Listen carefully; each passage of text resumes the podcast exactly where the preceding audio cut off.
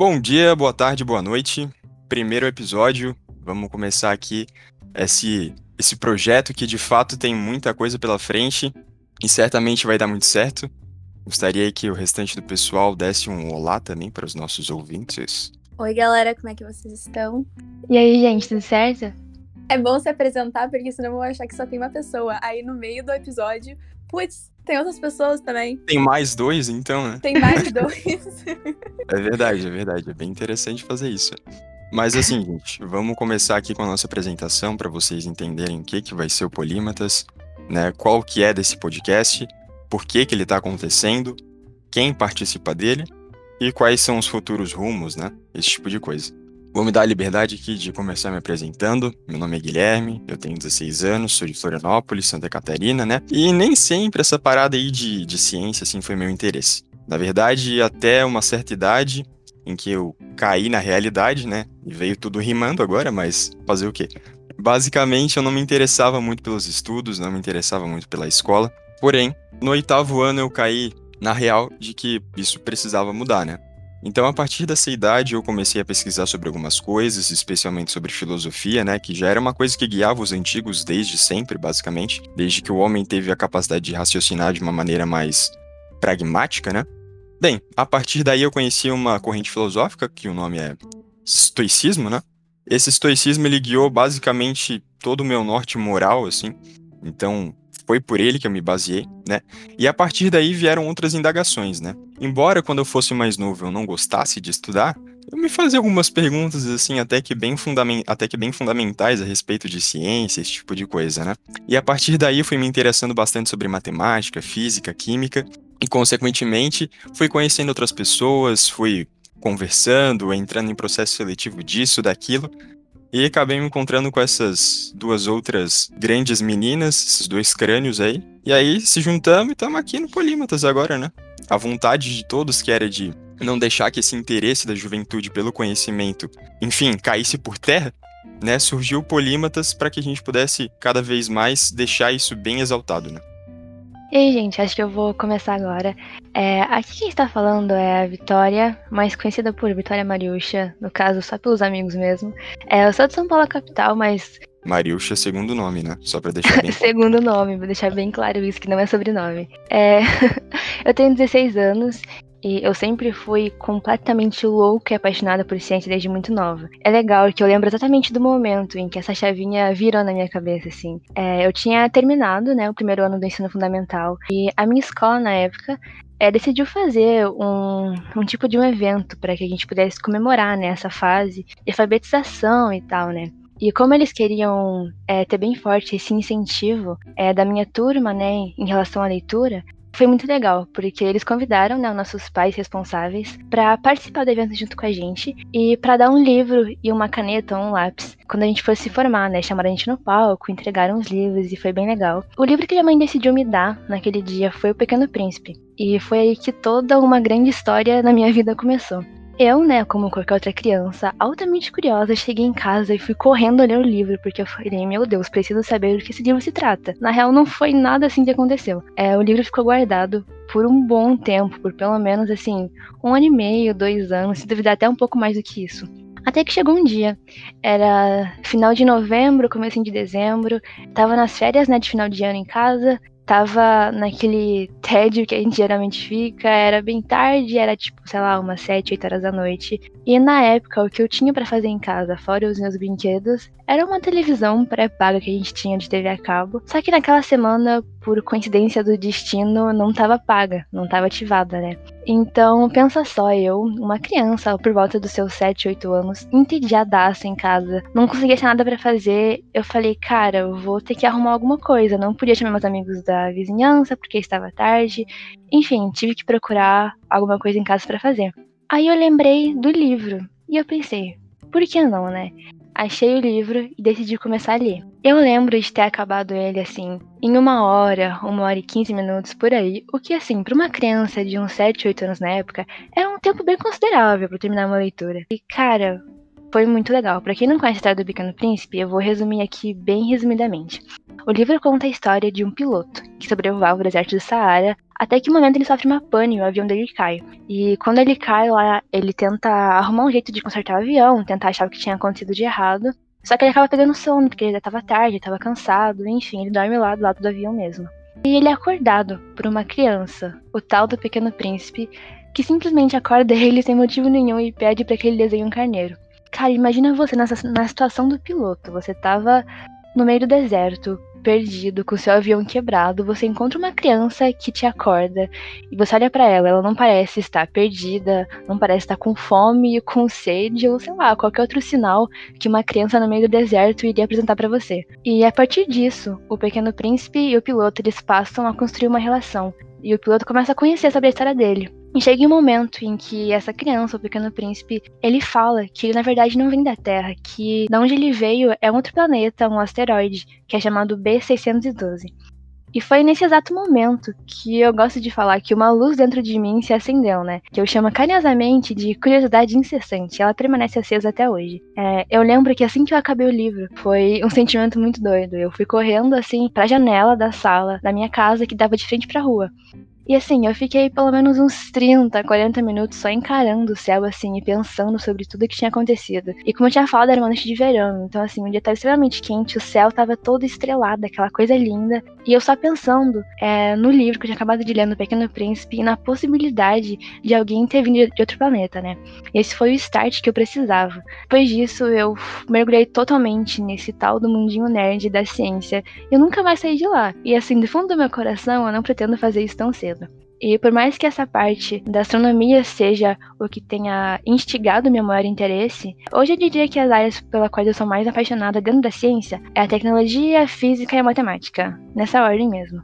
É, eu também tenho uma paixão muito grande por resolução de problemas de modo geral, né? Eu acho que o que me traz maior fascinação na ciência é essa possibilidade da gente conseguir buscar e encontrar respostas. Então, eu sempre por eu sempre ter tido esse contato muito grande com a minha amiga ciência, eu percebi algumas dificuldades que as pessoas ao meu redor tinham durante esse caminho pelo qual me encontrei de paixão pela ciência, e o principal deles que eu notei foi, assim, sem sombra de dúvidas, a complexidade desnecessária que as pessoas fazem da ciência, o que seria basicamente dificultar ela a um tal modo que as pessoas não conseguiam compreender. E o Polímata surgiu para tentar meio que acabar com isso, mostrar que a ciência ela pode ser algo simples, pode ser algo divertido, pode ser uma conversa informal que você tem com seus amigos, não precisa ter essa coisa toda de só ficar falando palavras difíceis e técnicas e, sei lá, colocar de uma forma proposital que as pessoas não consigam entender o que você fala. Então, se preparem para vocês conhecerem a ciência de uma forma totalmente inovadora que vocês nunca viram e entender que sim, a ciência pode ser uma conversa do dia a dia que a gente tem, assim como a gente fala de escola, de problemas, de filmes, de música, a gente também pode falar sobre ciências.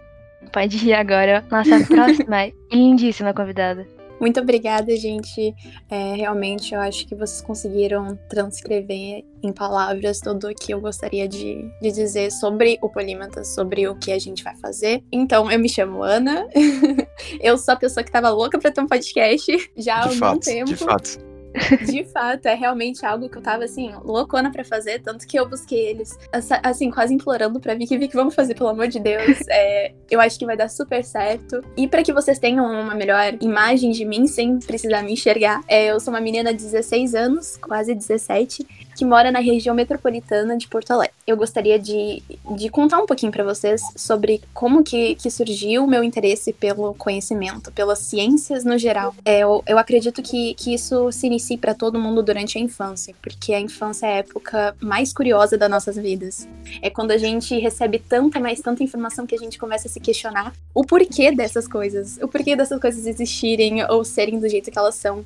E, e aí que a gente começa a ser um cientista, a gente começa a ser um questionador. Então, eu tenho essa teoria de que toda criança tem potencial para se tornar exatamente tudo. Eu acho que, que justamente por nós termos tantos interesses, eu acho que assim, a maior parte do, do, das pessoas podem dizer que quando crianças já quiseram ser matemáticos, sei lá, cientistas, professores, modelos, atrizes. Eu acredito que a gente tem esse potencial, a gente tem um pouquinho disso na gente e que isso vai ser determinado, a nossa profissão futura vai ser só determinada pelo ambiente que a gente está inserido. Se a gente vai ou não vai receber motivação para se tornar aquilo. Eu acredito que isso explique muito o, o porquê de eu ter me desenvolvido do jeito que eu me desenvolvi. Quando eu era criança, eu recebi todas essas informações, eu, eu, eu fui muito mais influenciada e motivada para ir pro lado das artes. Então eu fiz muita dança, eu fiz muito teatro, música, é, pintura. E isso eu desenvolvi muito durante a infância tendo um contraponto com, com o fato de eu ter um interesse pela ciência, né? Como eu disse, todos nós nos questionamos demais durante a infância. Porém, eu constantemente era, era, era falado para mim constantemente na escola que, que matemática, por exemplo, era uma matéria extremamente difícil. Isso não era algo que eu, eu acredito que eu não pensei por mim mesma. E sim que era muito dito pra gente, né? Matemática é difícil. Perfeito, Física, de fato. Realmente, química, realmente. Tem é até meio que uma demonização, assim, dessas matérias. Né? Né? Sim, e, e, eu acho que foi uh, a escola, né, primeiramente, como também as redes de comunicação, né, a cinematografia, os filmes. Então, assim, uhum. eu assistindo filmes quando eu era criança, eu via cientistas apenas sendo representados por homens, homens de cabelo branco, então eles já eram mais de idade, eles tinham que ser muito doidos. Tipo assim, Rick and Morty, ou própria foto do Einstein dele com a língua para fora. Tipo, tinha que ser doido da cabeça para se tornar um cientista. Sim, e tinha sim. que ser super introvertido. Eles eram socially awkward, entendeu? Sim, e, sim, sim. E eu, quando criança, mesmo tendo essa vontade da ciência dentro de mim, eu olhava para essas imagens, eu olhava para o pessoal da minha turma que era bom em matemática, eram só os meninos realmente introvertidos. E eu pensava, eu não sou nada como eles. Eu sou muito mais parecida com a arte, já que eu fui desenvolvida na arte, do que na ciência. Então eu nunca vou conseguir fazer ciência. Na verdade, uma coisa que parece que se faz é que a regra é a seguinte, né? Para tu ser bom em matemática, tu tem que ser introvertido e não uhum. é, quem é bom em matemática é introvertido, né? É, parece que a regra, na verdade, é o contrário. Né? É. Exatamente. É, é, é, até uma coisa que eu ouço muito, é tipo assim, que eu não tenho cara de inteligente. Sabe? É, Já ouvi isso. Verdade, tem muita gente que fala isso, né? Muita gente fala eu isso. Eu acredito. É. Tipo assim, por quê? Porque eu não uso óculos, que, que tem aquele estereótipo de óculos. É, porque eu não sou introvertida, tipo, eu realmente sou uma pessoa muito extrovertida. E, tipo assim, o que é ter uma cara de inteligente? Eu acho que, acima de tudo, tem que ter uma cara de questionador. Você tem que ter aquela, sabe aquela, aquele emoji da sobrancelha, uma pra cima e uma pra baixo? sim, sim, sim. Nossa, aquela mãozinha no queixo, né? Aquela mãozinha. Análise. Então, eu acredito que a gente tem que ter essa cara, entendeu? Isso sim, que é uma cara de inteligente, uma cara de uma pessoa que questiona, pergunta sobre tudo. Então, por conta disso que eu, que eu levantei sobre a minha infância, eu acredito que eu tenha tido um bloqueio sobre essa área até a minha pré-adolescência, um pouquinho quase adolescência, né? Até meus 12, 13 anos. Porque eu chamo essa época dos anos sombrios, né? Eu peguei um pouquinho ali o termo histórico e botei na minha vida. Média da infância, né? Olha só. É. Cara, aquela época ali, eu, eu caí na futilidade, entendeu? Não que, que viver na futilidade seja algo ruim, mas eu acredito que eu ganharia muito mais se eu realmente tivesse a busca pelo saber do que é viver na futilidade, viver no desinteresse, no, no, desconhecimento. Eu tava nessa época em que eu não me importava em estudar, eu estudava ali o mínimo para tirar uma nota. Nas épocas, então. Né? Sim, eu acho que a gente passou, todos nós passamos, menos a, a Vicky, que já era uma criança é, prodígio. É, é. A Vicky, ela já nasceu polímeta, de fato, né? Uhum. eu tive essa fase e depois dela, tipo, lá pelos três, eu vi a necessidade de eu estudar, porque eu, eu, eu pensei, cara, eu quero estudar no exterior, eu quero ter uma boa profissão, eu quero passar na faculdade, então eu tenho que estudar, ponto. Aí eu comecei a estudar pela responsabilidade de estudo, e nisso eu desenvolvi a paixão pelo saber, e eu, eu realmente reconheci a necessidade da gente, da gente aprender as coisas, da gente aprender o porquê que as coisas funcionam do jeito que elas são. E eu diria que foi, que foi isso que que me tornou quem eu sou hoje. Me, me trouxe o meu conhecimento para a área da ciência de um modo geral. Hoje, quando eu vou para as aulas de filosofia, sociologia, é, química, biologia, física, matemática, linguagens, né? Então, nessas aulas, eu não vejo mais como a necessidade de aprender, e sim como a necessidade de entender, sabe? Não, não aprender para fazer uma prova ou para passar no vestibular, e sim para eu compreender a construção daquilo que está sendo apresentado para mim. Até porque muita coisa é apresentada pra gente todos os dias e a gente não faz ideia de onde elas vêm. Então, eu comecei a ver com esses outros olhos e eu acho que eu, eu acabei ganhando muito com, com esse nova, essa nova maneira de pensar. Que foram outras pessoas que fundaram esses conhecimentos também, né? Aham. Uhum. É, é aquela, é aquela coisa, né? Sir Isaac Newton estava muito certo quando falou: se eu, como é que é? Se eu enxergo longe é porque eu estou, eu estou acima de ombros de gigantes? Perfeitamente, isso aí mesmo. Hum, isso mesmo. Não era um cara, né? O Newton era o cara. Era o cara. é, eu aplico isso na minha vida. Eu, eu acho que a ciência é uma construção que cada um bota um tijolinho, entendeu? Sim, tu não conseguiria. Tu, e que tu nunca vai acabar também. É tipo uma torre de Babel. Vai crescendo, crescendo, nunca É, de fato. Realmente, realmente. E, e, a gente precisa de um ao outro, a gente precisa compreender o pensamento de um ao outro, e quem vai mais pra frente tem que aprender o do pessoal lá de trás, obviamente. E eu acho que essa é a beleza da ciência.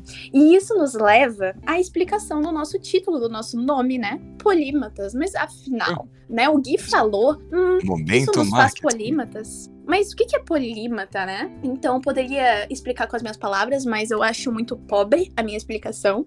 Eu não quero submeter vocês a isso. Então, eu copiei e colei um trecho. é, não, mas faz parte, faz parte. Faz parte porque eu queria que vocês realmente tivessem uma, uh, um, uma boa noção do que é, né?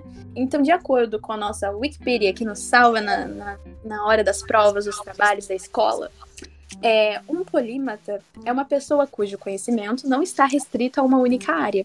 Em termos menos formais, um polímata pode referir-se simplesmente a alguém que detém um grande conhecimento em diversos assuntos.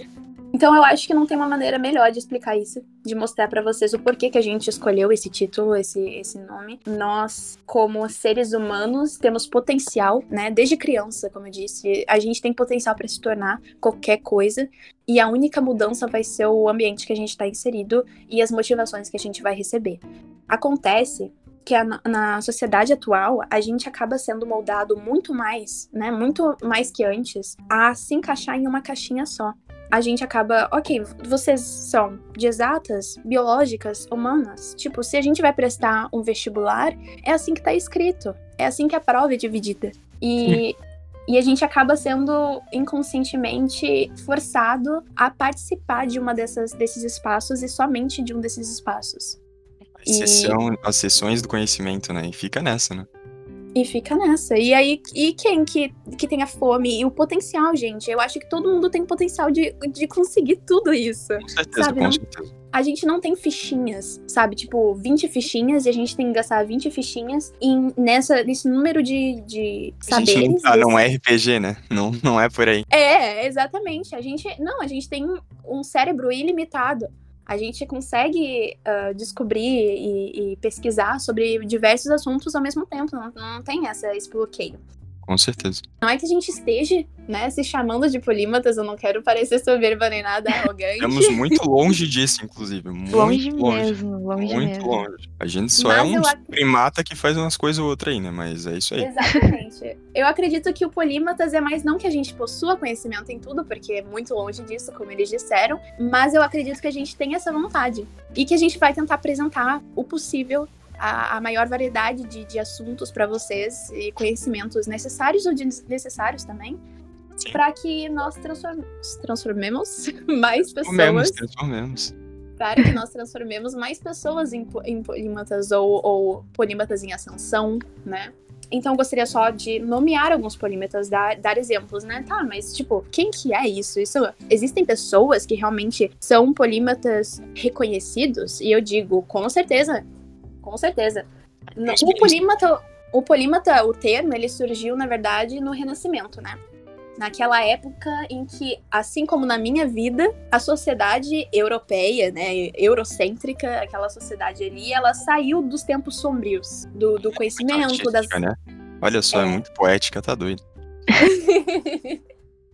a gente saiu da, da, das garras da, da igreja e daquela do saber sendo apenas explicado por ah, foi porque Deus quis, foi porque a religião quis assim, porque as coisas são do jeito que elas são. Então, o, as pessoas começaram a pensar e refletir e voltou aquela aquela movimentação que existia na, na, Grécia antiga. E aí o que, que aconteceu, né? As pessoas começaram a se questionar mais e mais, e mais e mais polímatas começaram a surgir. Então, naquela época eram chamados de Homo Universalis. E Que belo. Muito belo, realmente. Esse não foi o. A... Existiam polímatas antes, só não eram tão reconhecidos, né? Por exemplo, o grande Heráclito uh, de Éfeso, né? Um, um, grande filósofo, ele era um polímata também, assim como vários outros. Platão era um polímata, Aristóteles era um polímata. Mas na, na sociedade mais sociedade moderna, nós temos um dos maiores exemplos que é o Leonardo da Vinci. Ele era um grande exemplo de, de um polímata. Ele é, era o cara um... que ele, ele estudou literalmente tudo, né?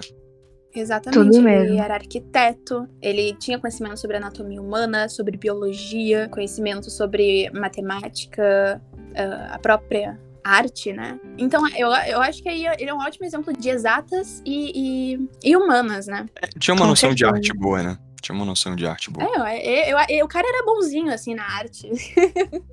É. razoável, né? razoável. Eu, eu faço melhor, mas assim, ele era bom, né? Com certeza.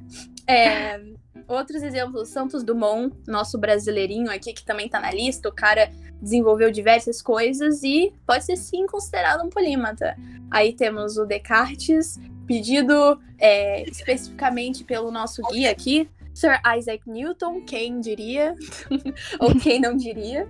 Então. É, William Shakespeare, Albert Einstein, Confúcio, Marie Curie, é, Nikola Tesla, sou, sou então, diversas pessoas, diversos nomes que a gente pode realmente dar de, de exemplo. Ah, acrescentar uma coisinha? Um nome Com que para mim é bem especial. É uma tal guria aí, conhecida pelo nome de Ada Lovelace, que é uma das minhas maiores inspirações, assim, da minha vida inteira. conhecida como ser a primeira programadora em matemática da história. Ela também uhum. era uma polímata, tinha vários conhecimentos nessa área de matemática, ela também era escritora, poetisa, era engenheira, era programadora, e assim, tudo isso lá no século XVIII, XVII, por é. aí. Então, mais um nomezinho pra lista. É uma, é uma loucura, porque a gente parece que agora, agora existem, né, listas dos, dos polímatas atuais, mas a gente tem uma impressão que acabou reduzindo muito. A gente não conhece tantas pessoas que são especialistas em várias coisas, né, ou que têm um, um vasto conhecimento em diversas coisas. Mas a questão é que eu acredito que a nossa sociedade está repreendendo mais e mais uh, o conhecimento em áreas diferentes. E eu acho que isso pode ser um problema no futuro, né? Que por que, que a gente vai gastar o potencial em uma pessoa que a pessoa pode contribuir para diversas áreas, pode contribuir para medicina, como também para música, né? Por que não? Por que não uh, desfrutar de, dessas habilidades, uh, sempre tentando focar, né, e colocar em caixinhas. Uhum. E, e esses serão os temas que serão tratados nos próximos episódios, né? Com certeza. Então, se o carinha quer saber aí melhor o que, que vai acontecer, vai ter que ver o próximo episódio do Polímetros. Não vai ter como. Não vai tem escapatória, tem que ouvir não tudo tem. agora. Não tem, é. Agora é um caminho sem fim, entrou, não sai mais, assim, passou do horizonte de eventos. Exatamente. Eu adorei a analogia. É, agora não tem mais volta. E, gente, posso dar o tem um aval de vocês para irmos finalizando? Com, Com certeza, certeza, eu acho que conseguimos expressar todos os nossos sentimentos em relação ao nosso podcast. Perfeito, olha só, meu Deus, né? Eu tô muito orgulhoso disso. Nossa, muito chique isso, gente. Mas, pessoal, então, muito obrigado pela audiência de vocês, a todos que ouviram, né? E creio que nos encontramos em um próximo episódio. O sol se despeçam e é isso aí. Até a próxima.